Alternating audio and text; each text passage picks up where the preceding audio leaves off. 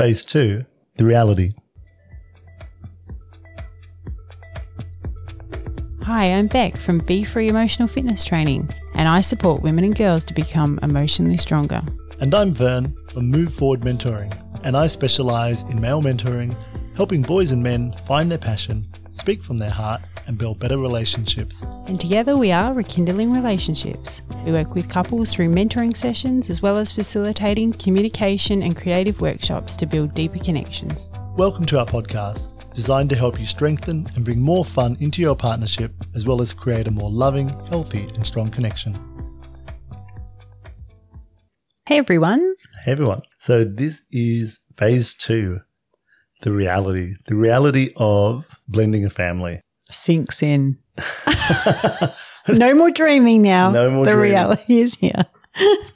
And this is like when we did the seven stages of relationships. It's Yeah. that discovery, isn't it? Yeah. It's that realization that, oh, it's not always going to be wonderful No. all the time. Yeah. It might not be wonderful most of the time. it could be really, really hard. It Could be really hard work, but can be rewarding too. So when the reality kicks in, Beck, what, what sort of things happen, do you think? I think what happens is that people realize all these emotions come up for them. They realize that this is their new reality. Jealousy might come up, resentment, confusion. You might start questioning your own parenting or their parenting, inadequacies. All those emotions come up at this stage. Wonder whether you've made the right decision for everyone, Yeah. that kind of thing. I actually remember us going through this phase. Yeah. I remember we going on one really early morning walk and you saying, I just don't know if I've done this too quickly for the girls. And I reckon it was that reality phase where you were just like, oh, I don't know if this is, we've What done the, right thing. thing. is this actually happening at the right time? Yeah. Is this the right thing? Is there ever a right time though? Is there ever a right time? I don't know, but, but it- there's never a wrong time either.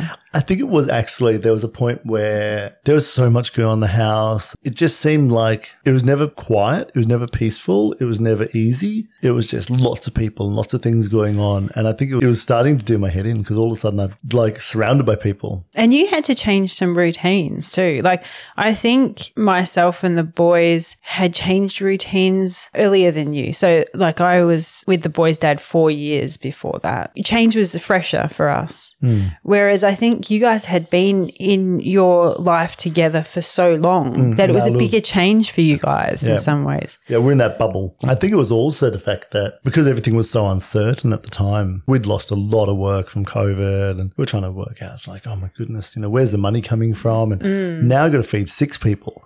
Yeah, it's a lot of pressure. There was a lot more pressure. It was probably rather than, oh, I don't think the girls might be ready for this, but I think it was maybe me going, oh my God, maybe I'm not ready for this. Maybe I didn't think this through.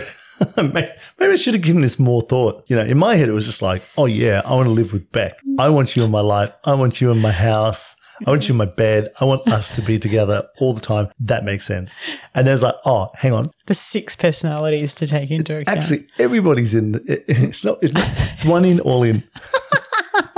and this new reality is just like the discovery phase of a relationship, where you do see all the problems and all the bits that you might not, you might have overlooked before, hmm. you might have glossed over. Hmm. Now they're really clear. all the negative emotions start to come up. Did you find that happened to you? Yeah, I was finding myself frustrated.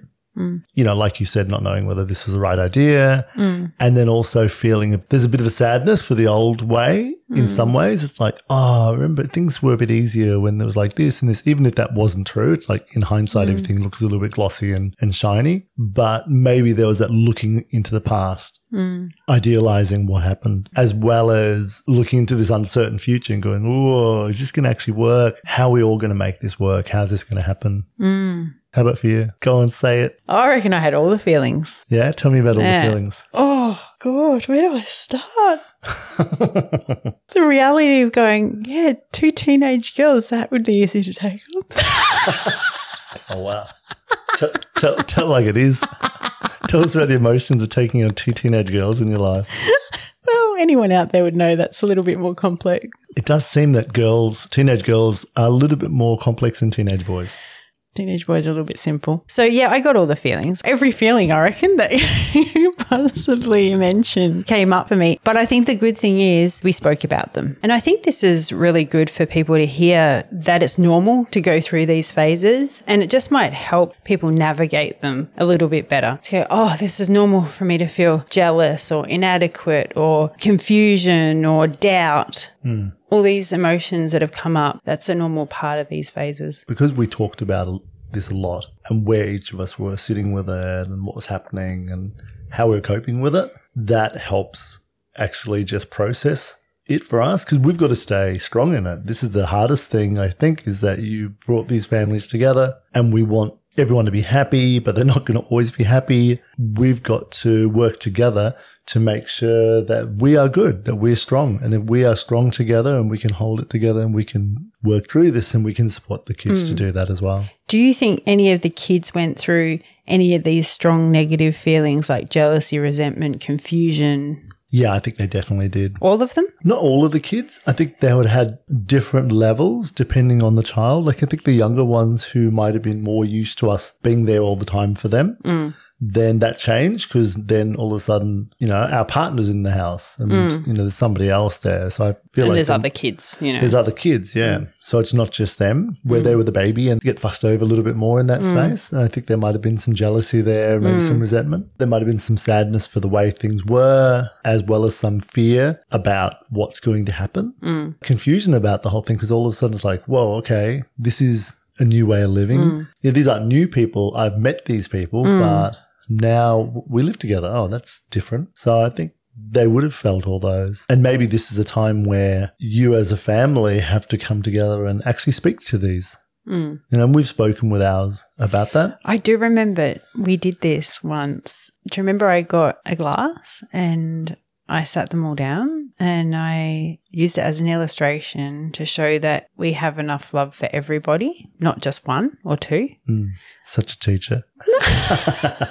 and I did it kind of in a fun way. I was like, oh, I love, you know, Noah this much. And I poured like half the glass. And I was like, I love and this much. And I poured like the next half. And then I was like, oh, and I love Yaz. Oh, there's not enough and it's overflowing.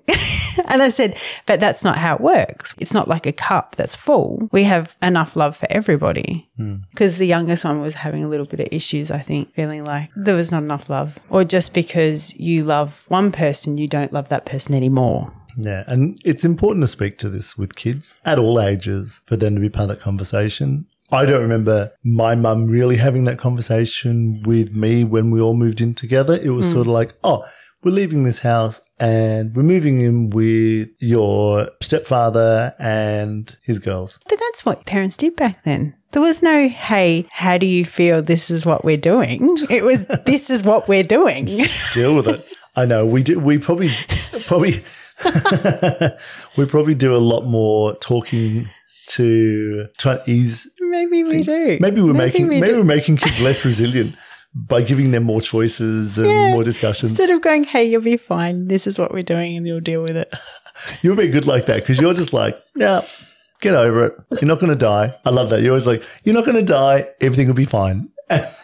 and then you just move on. I'm probably a bit more like, okay, come on, everyone. Oh, I feel bad. Oh. Sometimes do the in the past thing a little bit. And I think that might be where the youngest one gets that from. And people do do that. They're a bit more sentimental. Mm, I'm definitely a lot more sentimental mm. than you are. So there is looking into the past. There's also looking in the future and wondering how that's going to look. And I guess we had an idea of what that would look like. But when you're deep in the reality of it, it's hard to look into the future. It is. And that's why I always like that saying, you know, the past is gone, the future is not here, but be in the present. With that presence and awareness of what's actually happening and the dynamics that's going on and being able to speak to that and have conversations about that, hmm. that's definitely going to ease hmm. the reality. Yeah. And I think it's letting them feel heard. So they're heard. Yeah, we, we hear you're feeling like this. And but okay. at some point, you're going to have to deal with those emotions and work out how to navigate them. This situation is not going to change because you feel like that. Yeah. this is not going to just stop yeah. because you're not ready for it. Because I think sometimes that's a mistake too. We can feel really guilty as parents and almost let the kids have too much say and go, oh, oh no, we need to change this back or we need to do this because my kid doesn't like it. And in reality, they will get used to it Hmm. Kids are pretty tough. They are resilient. They're made to cope with change. Well, we as a species are made to cope Yeah. with change, so we're supposed We to. We don't always, some don't like it much. That's okay. It's not going to kill you. Change is not in itself bad. Hmm. It's a process. Yeah. It can, it's difficult. It can be more difficult depending on how you deal with it or less difficult. And there's growth in that. Any change is growth. And I really felt it did grow the two youngest ones up really quick in- Yeah. in a good way because I felt like they were the little ones that the whole world did revolve mm. around. And so that's a really good thing that it taught them to be a little bit more balanced. Thanks for listening. Please join us next time for Phase three, the tension. Thanks for listening. Please subscribe and follow us. And check out our website at rekindlingrelationships.com. Bye for now. See ya.